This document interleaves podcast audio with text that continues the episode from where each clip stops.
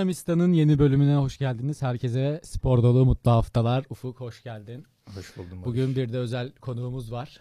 Ee, değerli e, Fatih Saboviç bizimle 11 yıllık gazetecilik deneyimi bulunan. Şu an ise Paris Saint Germain Akademi Türkiye bünyesinde e, çalışmalarına devam çalışmalarına devam eden yetenek avcısı Çok mu özel bir konuğum yoksa? Fatih abi hoş geldin. Çok mu özel bir konuğum senin için? Tabii bizim için çok özel. İlkler, Ve ilk konuğumuz. İlkler her zaman özeldir. Bu dönem maalesef konuk alamamıştık. İlk konuğumuz oldun abi. Hoş geldin. Bu da ayrı bir mutluluk oldu benim için tabii. İkinizle de yani senle zaten tanışıyoruz ama Ufuk'la tanışmak da ayrı bir mutluluk. Ya umarım böyle güzel, keyifli bir yayın olur.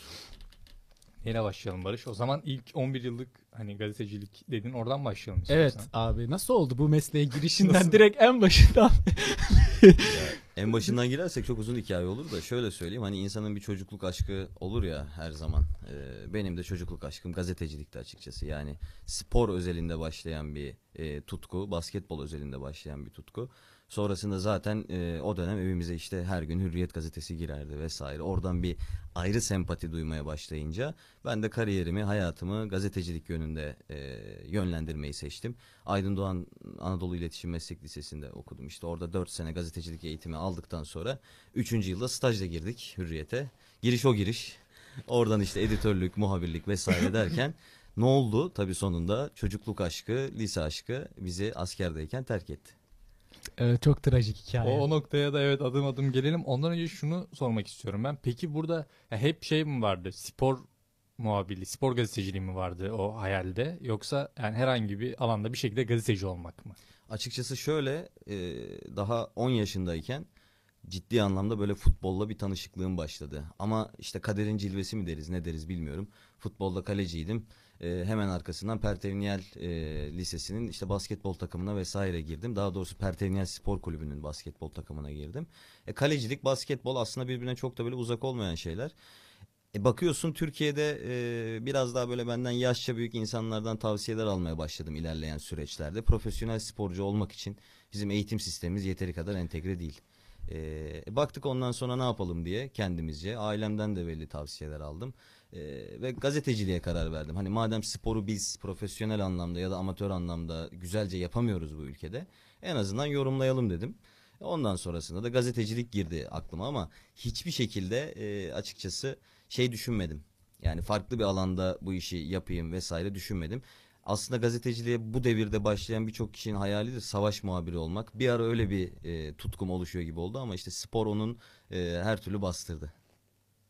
Aslında savaş muhabirliği de çok enteresan hani genelde yani böyle isterler ama zor, zor olunuyor herhalde yani. Ya fazlasıyla zor çünkü öncelikle başka alanlarda çok çok ciddi tecrübeler elde etmen gerekiyor. Hani seni bir anda alıp zaten e, sıcak bölgelere göndermezler. E, mesela Hürriyet gazetesinde işte Sebati Karakurt vardı. E, Son dalgada Sebati abi de e, gazeteyle olan ilişki kesildi. E, Sebati Karakurt çok ciddi bir tecrübeydi gerçekten ve sürekli sıcak bölgelerde. Keza İpek Yezdani de öyleydi. Ama bahsettiğim gibi öncesinde çok çok farklı alanlarda, e, siyaset alanında özellikle e, iyi bir gazetecilik kariyeri gerekiyor. O da pek bana göre değildi açıkçası. Ben çünkü biraz large bir insanım. o yüzden biraz daha böyle kafam rahat olsun e, düşüncesinde yaşadım hep. Ama işte futbolda da basketbolda da öyle bir ortam yokmuş. Onu da sonradan anladık. Ya spor daha mı ağır bastı sonradan? Spor bende her zaman da ağır bastı. Çünkü hayatım hep onunla iç içe geçti açıkçası. Yani taraftarlık yönüm çok erken yaşlarda başladı. Ben Karagümrük'te büyüdüğüm için sürekli giderdim Vefa Stadı'na. Oradan e, işte hep bu işin farklı yönlerinde yer aldığımı hissettim. Yani bizim zamanımızda sokakta inip biz e, top da oynardık arkadaşlarla, eğlenirdik de. Hani onun belki de son dönemine denk gelen e, neslin üyelerindeniz. Yani her zaman ben uyandığımda bir gün kesinlikle futbolla veya basketbolla e, bir 4-5 saatim 6 saatim garanti geçiyordu her gün. E, ondan sonra da otomatikman insan doğal seçilimle o tarafa yöneliyor. Gazetecilikte sporu seçiyor.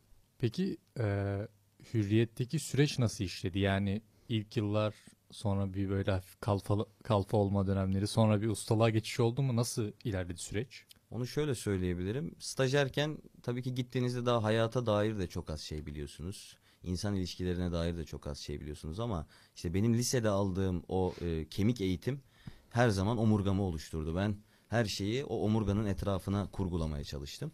O yüzden çok verimliydi. Açıkçası daha sonrasında aldığım hiçbir eğitim e, çok çok fazla beni lisede aldığım kadar tatmin etmedi. Ama stajyerlik döneminiz tabii ki çileli geçiyor. Bir yandan staj yapıp bir yandan okuyorsunuz. Ben haftanın neredeyse 7 günü çalışıyordum. Çünkü bu iş bir fedakarlık da gerektiriyor. Ee, ve bizim dönemimiz fedakarlığın daha rahat yapılabildiği bir dönemdi ekonomik şartlardan da dolayı. Şimdi insanları suçluyorlar işte bir yere gelmek için sizin şu şu yollardan geçmeniz, fedakarlıklar yapmanız gerekiyor diyorlar ama şu anda hayatın o ağır yaşam şartları çok daha ağır basıyor. Bizim dönemimizde biraz daha bu rahattı açıkçası. Çünkü 2008 yılında ben e, gazeteye stajyer olarak girdim. E, 2008 yılından sonra 2011 civarında da kadrom oldu. Ama bu kadro tabii ki full time bir kadro değildi. Yani çileli bir yoldu. Editörlük 6 senelik bir sürecimi aldı. E, bu süreçte çok şey öğrendim tabii ki. İşin mutfağından geldik. Akabinde işte daha önce de bahsettiğim gibi basketboldan dolayı bir basketbol muhabirliği başladı ama basketbol muhabirliği yaparken editörlük de yapıyordum ben. Hani yine bir fedakarlık.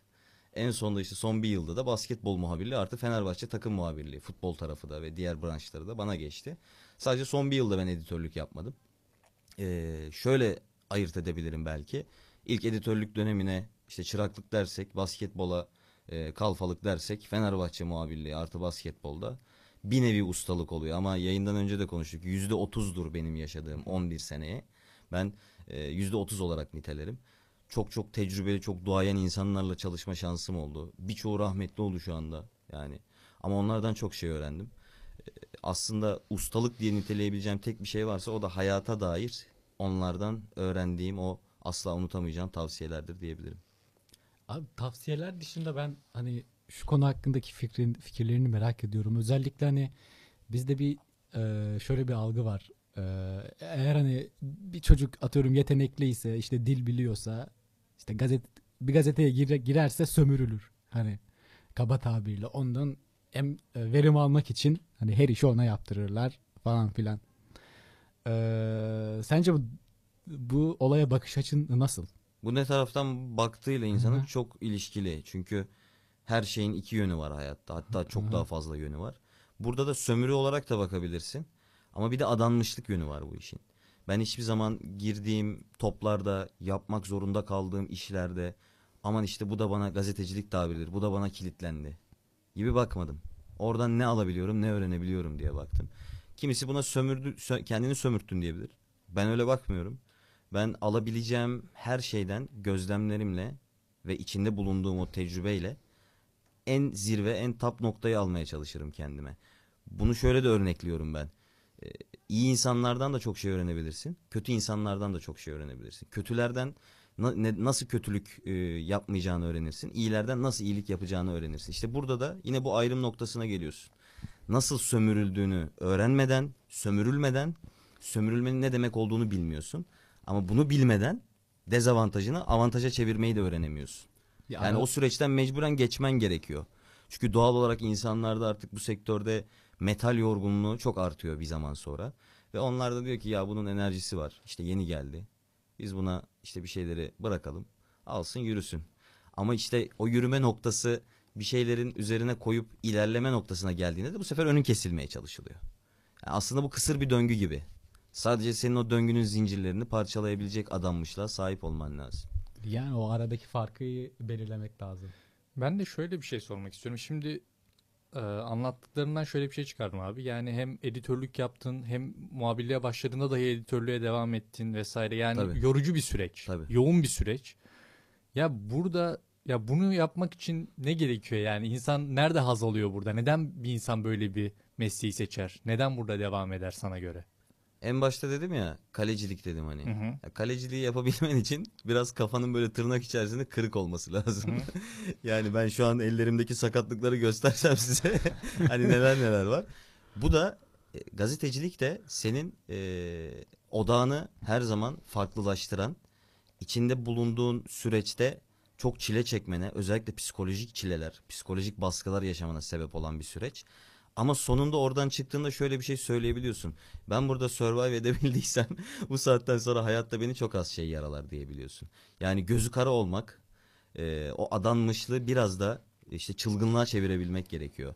E, ben sana şu anda şey dersem, ya işte buna benzer bir e, meslek kariyerine sahip olmak için ne yapması gerekiyor insanın? Tek bir örnekle açıklayacak olursam e, fazlasıyla gerçekten e, umursamazlık noktasına gelebilmen lazım. Ama bu umursamazlığın nasıl bir e, umursamazlık olması lazım biliyor musun? Umursarken umursamaman lazım. Yani üzerine düşen görevi yapman, kendinin elinden gelen en iyini, performansını sergilemen ama bir yandan da bu sürecin senden tamamen ve yaptıklarından tamamen bağımsız geliştiğini kabul edebilmen gerekiyor. Şimdi 11 senelik bir kariyer üstüne ve gerçekten bir şeyler yükselmeye başlamışken seni gelip e, uçurumun dibinden birileri aşağıya itiyor ve sen dibe çakılıyorsun. Ben o yüzden hep şöyle yaşamaya çalışmıştım. Özellikle son 6 senemde belli bir tecrübe seviyesine eriştiğime inandıktan sonra her günümü ilk günüm gibi, her günümü son günüm gibi yaşamaya çalıştım. Ve benim 11 yılın ardından bir şeyleri zihinsel olarak aşabilmemi sağlayan da bu bakış açısıydı. Valizlerim her zaman hazırdır benim. Bu gazetecilikten kalan bir miras bana ama aynı zamanda hayattaki bütün insan ilişkilerimde de öyle oldu artık. Kimse benim için vazgeçilmez değil ve ben de hiç kimse için vazgeçilmez e, olma, ol, vazgeçilmez olmadığımın farkındayım. Yani Bu kadar basit bir çizgi. Yalnız çok as- iyi bakış açısı bence. aslında hani bunları konuşurken e, hani 4 yılda ben şunu fark ettim fakültede. Bizim gibi burada çok hani gazetecilik okuyan bir dünya öğrenci var ama genel bir bakış açısı hani oran versek %98 gazetecilik kötü bir şey. Yani şu an hani yapılmayacak, olmayacak bir iş. Hani kafayı yemiş olman lazım böyle. Az önce onu söyledim. Kaleci de. örneğindeki gibi. Heh, Genel bakış açısı öyle ama hani sonuçta bu işi cidden hani tutkuyla yapan, severek ya da yapacak olan insan sayısı çok. Ee, oran böyle olunca insanın doğal olarak e, nasıl desem hani hevesi de azalıyor. Yani şöyle sorayım hani bu gazetecilikte hani spor gazeteciliği olur, ekonomi gazeteciliği olur. Genel olarak hiçbir olumlu bir şey yok. Kale, e, kalecilik üzerinden yine ilerliyor muhabbet ama yani ben öyle yönlendiriyorum açıkçası. Çünkü çok benziyor birbirine. Gazeteci de aynı kaleci gibi o çizgide yalnız. Ve Camus'un bir lafı vardır işte hayata dair öğrendiğim her şeyi futboldan öğrendim. Çünkü top kaledeyken hiçbir zaman beklediğim köşeden gelmedi diyor. Gazetecilikte de o top hiçbir zaman beklediğin köşeden gelmiyor. Hangi branşta olursan ol. Çünkü hep bir boşluk gerçekleşebiliyor arkanda veya insanlar gelip o boşlukları açabiliyor senin içine düşmen için. Şimdi tutkulu insanlar var evet biraz bunun belki e, enerji ve yazgı olduğunu söyleyebilirim. Ben de bilmiyorum. İnan bana e, nasıl bugünlere gelebildiğimi, nasıl bu kadar uzun bir kariyere sahip olabildiğimi bana sorsan ben de bilmiyorum. En büyük avantajım herhalde e, liseden buraya geçiş yapabilmekti. Ve bizim dönemimizde stajdan sonra devam edebilme şansının olmasıydı. Şu anda her şey benim olduğum döneme oranla bence %300, %400 daha zor. Fakat e, bu işi yapmak istiyorsa gerçekten bir insan bir şekilde bir yolunu geçmişe oranla daha iyi bulabiliyor. Neden diyeceğiz?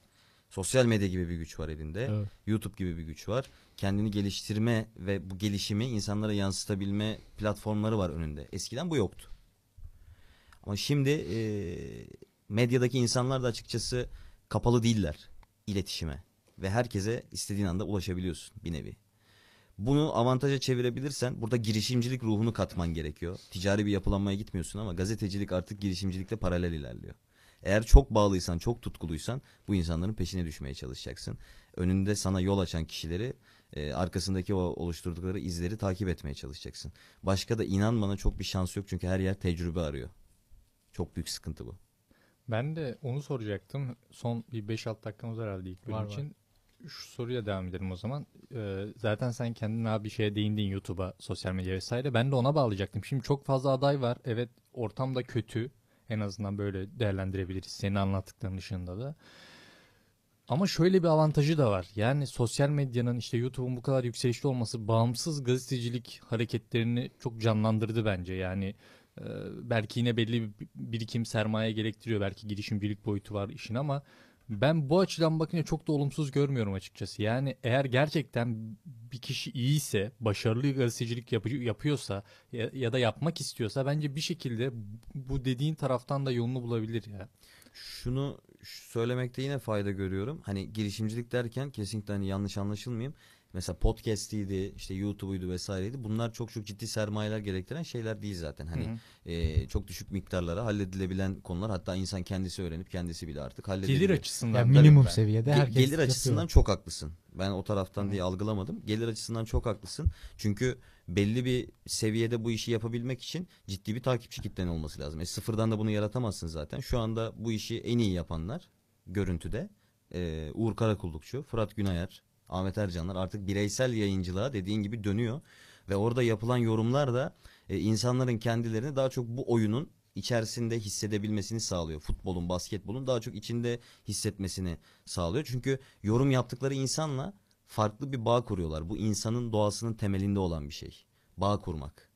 E, bu bağı da artık gazeteciler veya işte yayıncılar e, manipüle mi ediyor diye bakarız. Yoksa pozitif mi kullanıyor diye bakarız. Buradaki tek belirleyici noktada onların tarzı oluyor. Bu tarzı gerçekten başarılı şekilde tutturan, sıfırdan başarılı olan insanlara şahitlik ettim ben. Mesela İbrahim Haskoloğlu vardır. Çok sevdiğim, değerli bir dostumdur. Ee, İbrahim de e, belli bir e, kurumda bu işi yapmayı düşünürken şu anda bireysel anlamda çok çok ciddi, başarılı bir noktaya geldi. Ee, ve örneklerinin de senin de söylediğin gibi ben çoğalacağına inanıyorum. Maurizio Gerardini'nin bir sözüyle bitireyim. Ben ona e, başarının ve bu hayatta bir şeylerden dolayı çok sıkıntılı durumlara düşmemenin e, sırrını sormuştum. O da demişti ki hayat bir krizdir, bir kaostur ve sen dezavantajları avantaja çevirebildiğin kadar başarılı olup ileriye gidebilirsin. Şu an içinde bulunduğumuz devir tam bir kaos devri her anlamda. Biz burada ne kadar dezavantajları avantaja çevirebilirsek o kadar başarılı oluruz. Bununla alakalı Cruyff'un da bir sözü var. bu. Her dezavantajın bir avantajı vardır diye. Diyelim ve bir araya gidelim. Güzel bir cümleyle bitirdin ilk. İlk Çok teşekkür ederiz. Ağzına sağlık senin. Bir araya gidelim aradan sonra devam edeceğiz.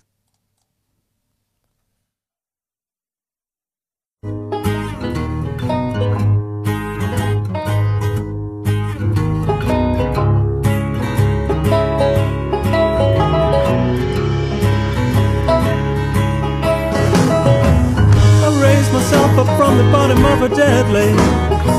Black sirens wail like children screaming under stairways.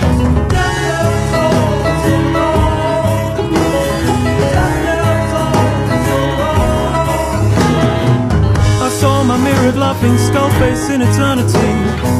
Rain washed my dreams all down the drain out there in front of me.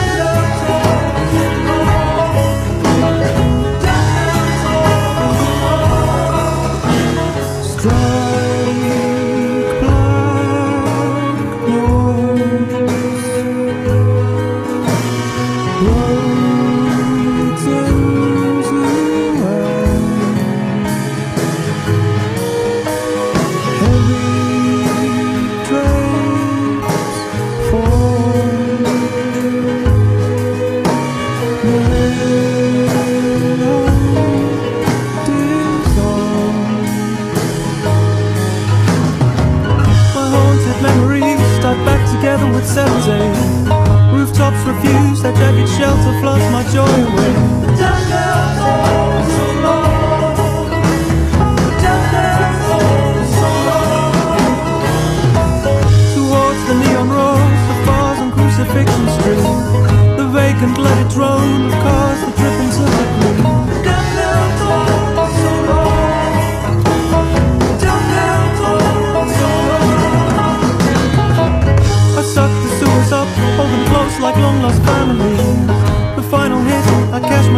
The way it's gotta be.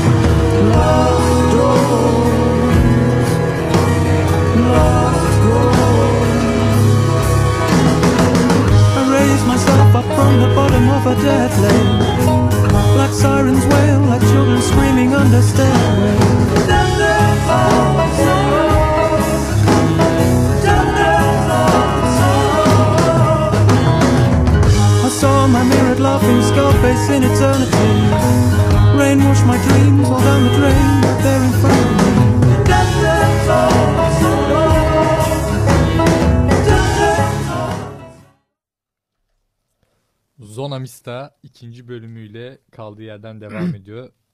E, girerken de söylediğimiz gibi ikinci bölümde daha çok e, işte konuğumuz değerli Fatih Sabovic'in e, şu an yaptığı e, iş olan Paris Saint Germain Akademi'de yanlış hatırlamıyorsam e, orada bir, bir çeşit menajerlik görevi üstlendin. Şöyle e, hem e, yani sports manager diye geçiyor Hı ama spor yöneticisi gibi ele almak daha mantıklı Hı hı. geliyor bana. Çünkü hem biz içerideki verdiğimiz o kişisel gelişim dersleri var özel.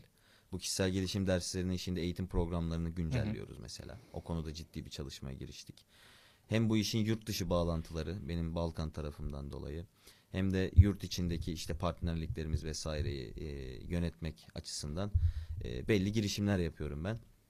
E, ama tabii ki orada belli yetenekteki oyuncuların da e, bir, bir seviyede belli bir seviyeye geldikten sonra e, pazarlanması gerekiyor açıkçası futbol diliyle. Yani burada da e, Hüseyin Beyazıt diye bir dostumuz var. Çok da tecrübelidir o da futbol camiasında. Başarılı bir orada e, menajerlik görevini üstleniyor. Ben de elimden geldiği kadarıyla ona ne kadar katkı verebilirsem o katkıyı da vermeye çalışıyorum. Aslında şöyle söyleyebilirim. E, futbol menajerde vardır ya serbest oyun kurucu diye. Hı hı. Ben de orada serbest oyun kurucuyum. Yani e, artık nerede bir e, eksik gedik demeyeyim de geliştirilebilecek bir potansiyel varsa oraya el atmaya çalışıyorum. E, çünkü güzel bir ekibimiz var, değerli bir ekibimiz var. E, pozitif enerjiyle yola devam ediyoruz oradan.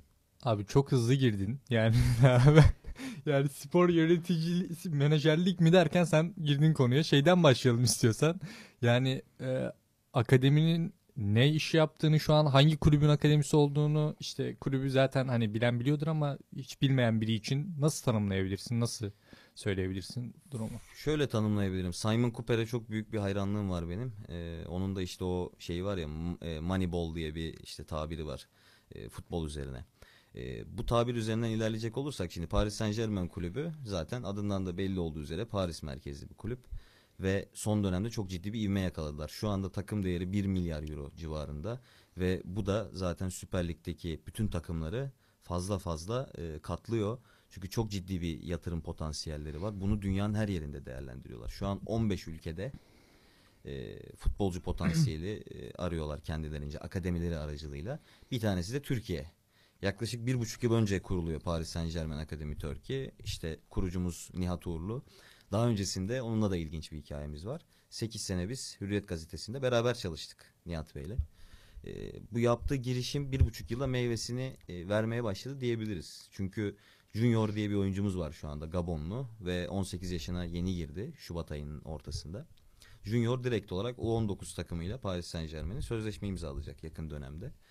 9 yaşında bir kız çocuğumuz var Elanil ismi. E, Elanil de muazzam bir yetenek. Yani 9 yaşında bir çocuk ne kadar yetenekli olabilir derseniz e, izleyenler sadece şu yorum yapıyor. Dişi Messi diyorlar. Çok ciddi söylüyorum. Yani Messi'nin kadın versiyonu gibi. Ama kadın futbolcularına şöyle bir dezavantajı oluyormuş. Bu işin içine girdikçe insan bunları öğreniyor. 15-16 yaşlarında belli bir ivme kaybı yaşayabiliyorlarmış. O yüzden Elanil'i parlatmak, onun hakkında çok çok ciddi tespitler yapmak için biraz erken. Son olarak da şu son bir buçuk yıllık dönemde Efe diye bir oyuncumuz var. Efe de ön libero oynuyor. O da 15 yaşında. Efe de buraya gelen bizim yaptığımız Antalya kamplarında, yurt dışı kamplarında e, bizimle beraber olan Paris Saint Germain'in e, resmi scoutları tarafından beğenilen gelecekte Paris şansı olan çocuklarımızdan bir tanesi. Bu arada yanılmıyorsam Kuarejman'ın oğlu da oradaymış. Kuarejman'ın oğlu orada. Biri daha var. Yılmaz Vural'ın oğlu orada. O da mı? O da Yılmaz ismi. Yılmaz Vural o da. Yılmaz Junior. Yılmaz. Ama e, Yılmaz da muazzam bir yetenek. O da Evet. forvet oynuyor şu an için. Fakat tabii yaşı ufak.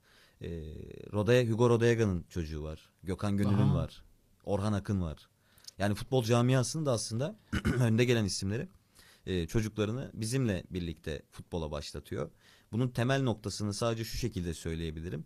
E, Türkiye'de futbol eğitimi verilmiyor diyemeyiz ama biz kişisel gelişimle futbol eğitimini harmanlıyoruz. İkisini bir arada servis ediyoruz insan. Ya aslında hani, e, hani böyle yeteneklerin zaten işte Galatasaray, Fenerbahçe gibi büyük takımların altyapısında olmaması da bir nevi işte bizim altyapımızın yetersizliğini gösteriyor. Hani sonuçta çocuk burada doğdu. Hani parlarsa hani diye buradan parla bizim takımlarımızdan parlaması lazım ama işte Paris geliyor, okul kuruyor.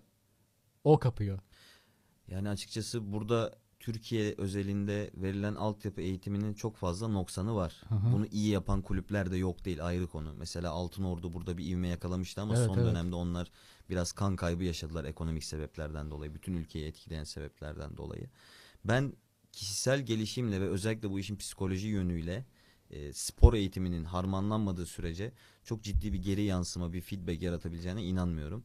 Çünkü biz Türk halkı olarak her zaman maalesef şuna bakıyoruz işte Ferrari'nin dışına. Ama Ferrari'yi çalıştıran şey motor. Ee, insan beynine uyarlayacak olursak dışımız Ferrari olabilir ama şu beyindeki kısım şu an elimle gösteriyorum. şu kafamızın içindeki beyne yani motora biz gerçekten gereken değeri ve önemi vermezsek sonu hüsran oluyor. Mehmet Şamlı örneğini hatırlarsın muhtemelen. Mehmet Evet, Şamlı'nın evet. haberini yapmak iyi ki mi diyeyim maalesef mi diyeyim bana kısmet olmuştu. Ee, yaşadığı psikolojik problemlerden dolayı çok başarılı bir basketbolcu olmasına rağmen havalimanında yatıp işte ben NBA'ye gideceğim Los Angeles'tan bana teklif var diyen bir kardeşimizdi. Şimdi İzmir'de e, ömrünün sonuna kadar maalesef bakıma muhtaç bir şekilde yaşıyor. Ya çocukları zihnen de geliştirmek çok önemli ki Paris Saint Germain'de kadar hem Fransızca hem İngilizce ders de görüyorlar. Tabii ki. Tabii ki. Bir de şöyle bir şart düşeyim. Ben birkaç yıl hani e, altyapıda oynamıştım. Yani futbol altyapı geçmişim vardı. Orada şunu görmüştüm ben. Yani e, bu büyük kulüplerimiz dedin ya Fenerbahçe, Galatasaray, Beşiktaş vesaire. O kulüplerin çoğu da amatör kulüpler var belli başlı. Çok iyi oyuncu yetiştiren, çok iyi oyuncu bulan. E, bu takımlardan oyuncu alıyor zaten. Doğru. Yani onlar da kendi zaten o işe girmiyorlar bile. Hazır oyuncuları alıyorlar, izliyorlar, buluyorlar, alıyorlar. Ve ben şu yüzden sordum bir de en başta nasıl tanımlarsın diye. Çünkü şöyle bir şey çok var bizim ülkemizde. Galatasaray Spor Okulu adı altında saçma sapan, ne olduğu belirsiz bir sürü Kulüple organik bağ olmayan. hiçbir bağ yok ama adını kullanıyor, amblemini kullanıyor. Şimdi Paris Saint Germain Akademi'de böyle mi diye sordum. Herhalde öyle olmadığını net bir şekilde söyledim. Şöyle net söylemek gerekirse bizim Paris Saint Germain'le direkt olarak bağlantımız var. Biz diğer 15 akademi gibi Paris Saint Germain'in tırnak içerisinde franchise'iyiz. Ama şu anda A takımda Mbappe, işte Cavani, e, Neymar hangi antrenman metotlarını kullanıyorsa biz o antrenman metotlarının alt yaştaki çocuklara uyumlu versiyonlarını kullanıyoruz. Yani bunlar bizim hocalarımıza, yönetim ekibimize her ay güncellenerek gönderiliyor. Biz onları çocuklara uyarlıyoruz. Aynı zamanda sadece e, bu tarz bir bağ yok. Her dönem e, Paris Saint Germain kulübüne, Fransa merkezimize rapor gönderiyoruz. Yaptığımız çalışmalara dair sosyal medya, işte saha içi çalışmalar, saha dışı bu işin pazarlama yönüne dair. Ve Antalya'da mesela 3. kampımızı yapacağız e, 6-10 Nisan arasında. E, buraya da direkt olarak Paris Saint Germain kulübünün Paris merkezindeki e, altyapı koordinatörü ve bir scout gelecek. Kulüp scoutu. Yani e, dediğin gibi buradaki üç büyükler ve diğer kulüplerin e, futbol okullarını da ben kendi çapımda bilebildiğim kadarıyla biliyorum, araştırdım. E, kulüple maalesef bir organik bağları yok. Ama burada biz direkt olarak e, bütün direktifleri merkezden alıp onları uygulamakla yükümlüyüz. Böyle bir artısı var gerçekten. Direkt olarak bu e, çocuklara, potansiyeli çok yüksek olan çocuklara tabii ki. Bu ciddi bir seviye çünkü. Potansiyeli çok yüksek olan çocuklara biz Paris kapılarını direkt olarak aralayabilme şansına sahibiz. Şu yüzden sordum bir de bunun aksi dolandırıcılık bence çünkü. Yani diğer kulüplerin, diğer spor okullarının yaptığı falan ciddi dolandırıcılık yani. Belli bir e, ücret de talep ediyorsun sen şimdi spor okulsun. Galatasaray Spor Okulu diye açıyorsun. Yok diyorsun Galatasaray oyuncu yetiştiriyor şöyle böyle. Ortada hiçbir şey yok. Ya ama bence bizim takımlarla daha çok oluyor da ben hani işte Barcelona'nın okulları da var işte. Evet. Başka yabancı takımların okulları da var. Onlar da pek öyle olacağını Daha sanmıyorum. titiz davranıyorlardır Aha. belki. Yani kulüplerin politikası da öyledir. Hani bu tarz şeylere çok ön atacak e, işler yapmıyorlardır. Kontrol ediyorlardır belki. Çok ciddi denetleme Ha, evet, e, unsurları da var bizde. E, bu üç büyük kulüpler özelinde, onların futbol okulları özelinde eksik kalıyor ama mesela şöyle bir örnek verebilirim. Fenerbahçe Futbol Okulu işleten ve oradan e, hem Fenerbahçe kulübüne iki hem de işte Karagümrük'e başka kulüplere çocuk yetiştiren tanıdıklarım var. E, yani yine nereye geliyor aslında? Hayatta biraz internet gibi. Yani ne şekilde kullandığına göre faydası da değişiyor, feedback'i de değişiyor.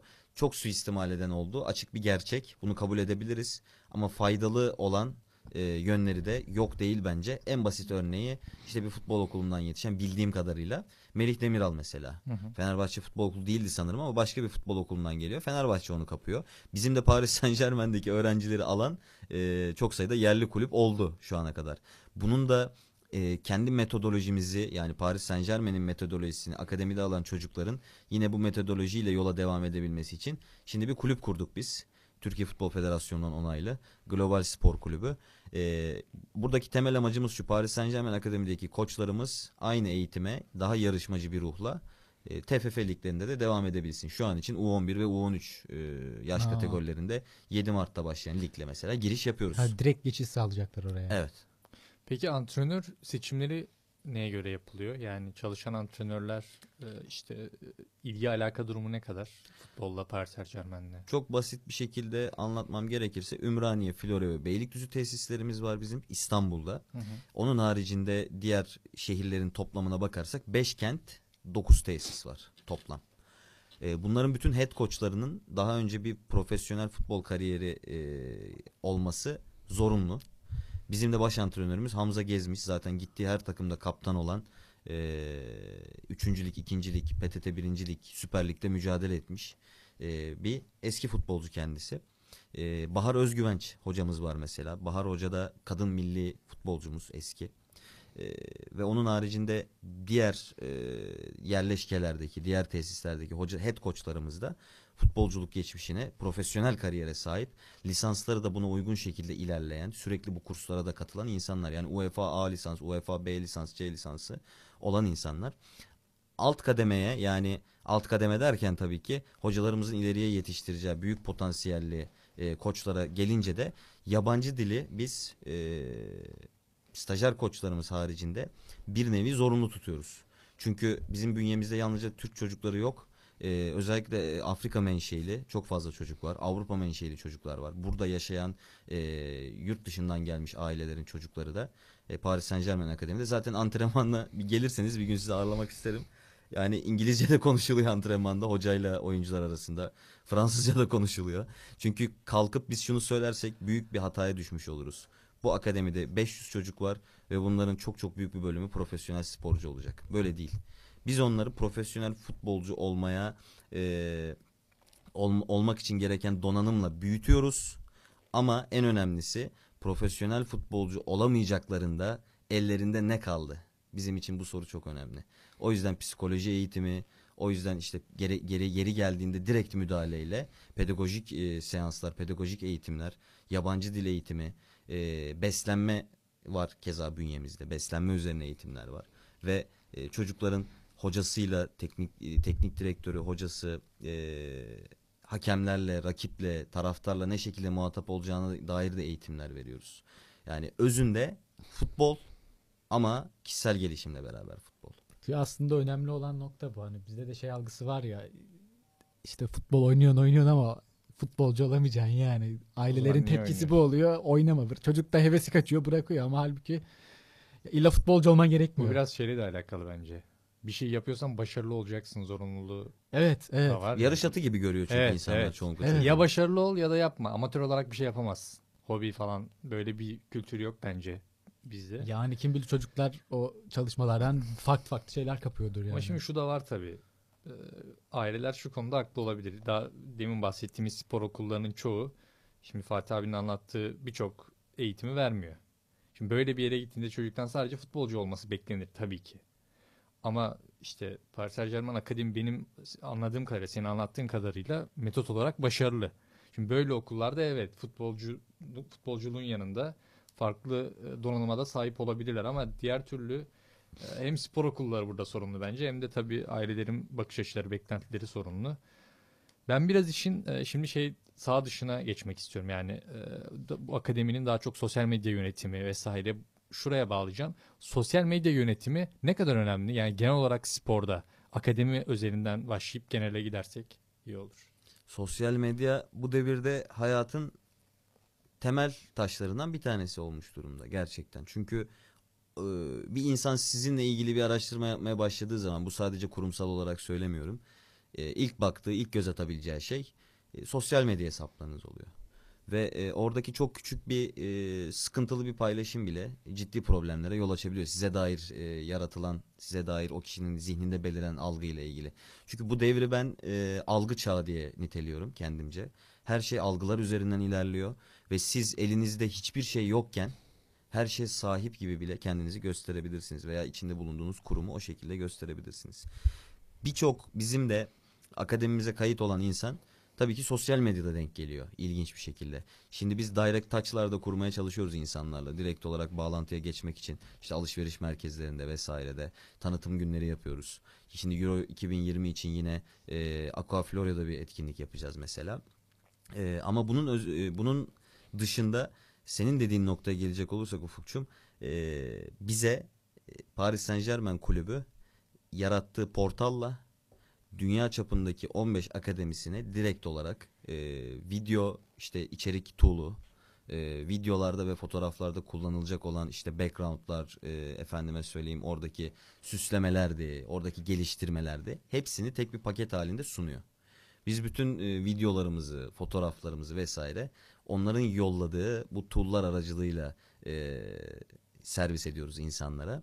E, ayrıca çalıştığımız şirketler de var. Yetkin Etkin abim çok değerli bir insandır o da benim için. Onların onun şirketiyle de çalışıyoruz video içerik konusunda. E, burada oradan burada o şekilde yardım alıyoruz ama servis edilmesi noktası yine e, bizim kulüple olan bağlantımıza, kulübün bize sağladığı imkanlara dönük oluyor. Bu nedenle birçok arkadaşımdan geri dönüş aldım. Sizin gerçekten biz sosyal medya özellikle Instagram hesabınıza e, hani hayran olduk. Nasıl yapıyorsunuz bu işi diye. Biz hokus pokus yapmıyoruz. Ee, yine bu kulübün en ince detayına kadar, kenar başlıklarına kadar düşündüğü ve bize servis ettiği bir sistem. Ya bu kadar sistemli bir yapının zaten e, içerisine dahil olan kişilerin çok da açıkçası pişman olma gibi bir durumu söz konusu olmuyor. Çünkü tepeden tırnağa sana sunulan bir yapı aslında bizden ziyade Fransa merkezi Paris Saint Germain kulübünün başındaki insanlar bu bahsettiğin sosyal medya konusunun öneminin farkında çokça. Bu her şeyi özetliyor bence. Barış da çok Vallahi. önemsiyor da bu iş. Yani sosyal medya, kulüplerin spor iletişim vesaire. O, o açıdan Evet, onun için de harika harika bir proje yani. Çünkü e, Gözlerim parladı. Ben de şöyle düşünüyorum çünkü. ya ya. direkt hani Paris tarafıyla iletişim kurması bence muazzam olay.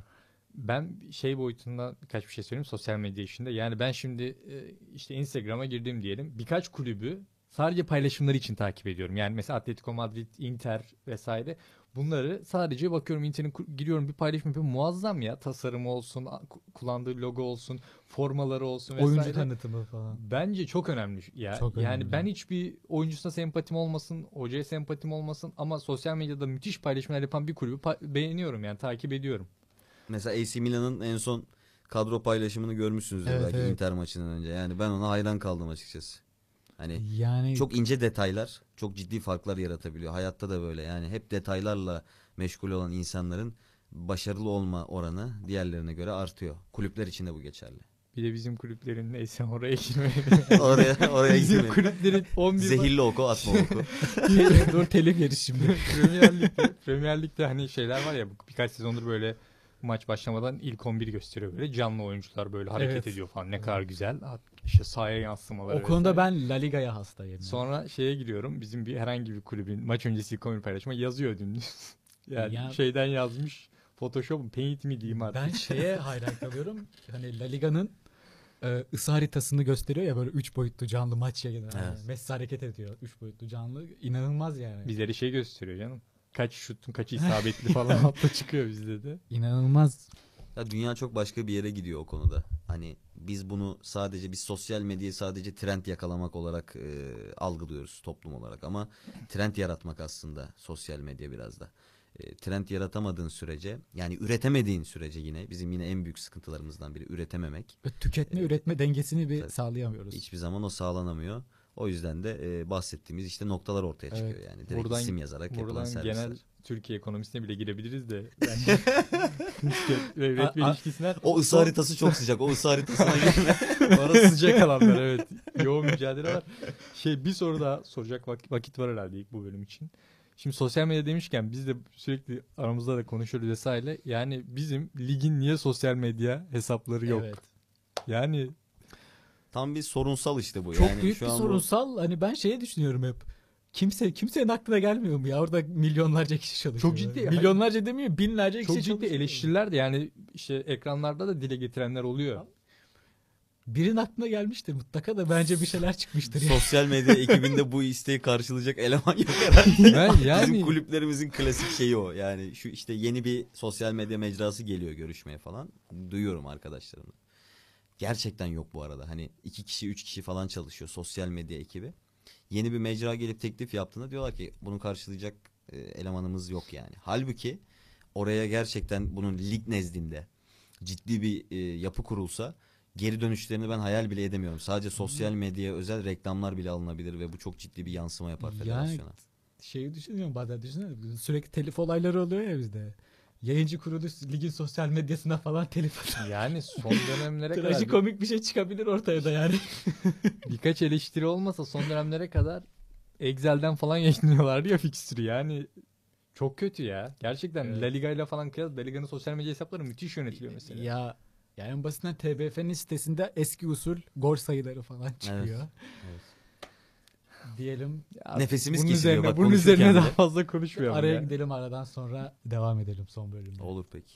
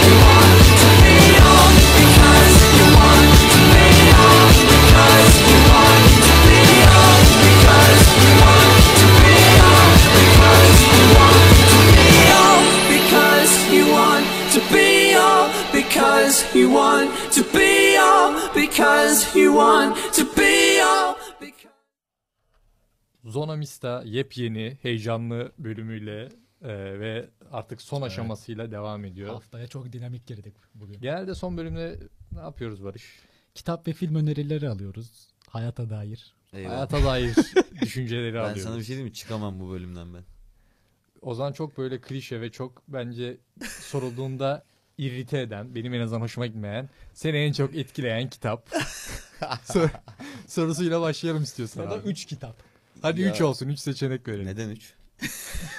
4 de olur. Benim Dört de şanslı olur. rakamım 4 bu arada. Ya 3-4 bir şey diyemiyorum ona da şöyle bir şey geliyor aklıma ilk. Hep ben insanın zihninde ilk canlananın gerçekten onun için ayrı bir yer edindiğine e, şahit oldum bugüne kadar. Bu soruyu sorduğum kişiler arasında en azından. E, benim için başucu kitabı olan Böyle Buyurdu Zerdüştür. Nietzsche'nin kitabıdır. Çünkü onu özel kılan şey ben onu hayata çok yakın görüyorum. İlk sayfasını e, açtığında daha ön söz gelmeden e, herkes ve hiç kimse için bir kitap der. Yani sen onun içerisinden ne alabiliyorsan osun aslında. Ben ilk okuduğumda çok bir şey aldığımı zannetmiştim. 18 yaşındaydım o zaman. Sonra ikinci okuduğumda çok çok fazla şey aldığımı zannetmiştim. 23 yaşındaydım o zaman. Üçüncü okuduğumda e, cidden ben bu kitabı yani bitirdim, anladım ve olay sona erdi falan diyordum. E, 27 yaşımda dördüncü kez okuduğum zaman ben hiçbir şey bilmiyormuşum dedim. Yani çünkü hayattaki senin o periyodik yükselişlerin, iniş çıkışların vesaireyle paralel gidiyor sanki bu kitap ve her sayfasını belli bir aralıktan sonra yeniden açtığında sana bambaşka bir öğütle geliyor ama anlayabilirsen, bunu görmeyi başarabilirsen. Ee, onun haricinde çok fazla şu an için kafama gelen bir kitap var mı? Futbol özelinde bir tane tavsiyem olacak olursa e, Futbolun Şifreleri beni içindeki hikayelerle çok etkileyen bir kitaptır. Yine Simon Cooper'in imzası var.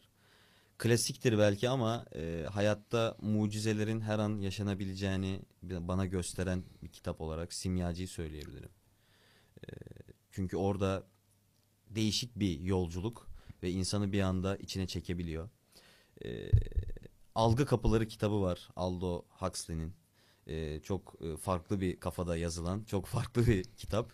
The Doors grubunun da ilham aldığı, ismini koyarken ilham aldığı kitaptır aynı zamanda Algı Kapıları. E, onu da hiçbir şeyin göründüğü gibi olmadığına bir nişane olarak hayatımın en güzel köşesine koyarım Zerdüş'ten sonra. E, daha çok bunun haricinde de felsefe e, ve psikoloji kitaplarına ilgi duyuyorum. E, ama bununla ilgili daha önce birkaç tane kendi çapımda paylaşımım olmuştu insanlarla e, aynı frekansa gelebilmek adına sosyal medyadan. E, belki o tavsiyelere yine devam edelim çünkü çok fazla yani kitaplar hayatımın çok ciddi bir bölümünü dolduruyor diyebilirim. Ee, ben şey dikkatimi çekti. Ben felsefe dedin orada ben de felsefe üzerine çok okuma yaparım. Yani birkaç böyle beğendiğin felsefeci hani şu adamları gerçekten okum, okuyup özümsemek hoşuma gidiyor ve benzer düşünüyorum dediğin kişiler var mı? özüne indiğimde tek bir isimle karşılaşıyorum. Ee, o çünkü benim yapı taşım gibi. Ee, Alan Watts.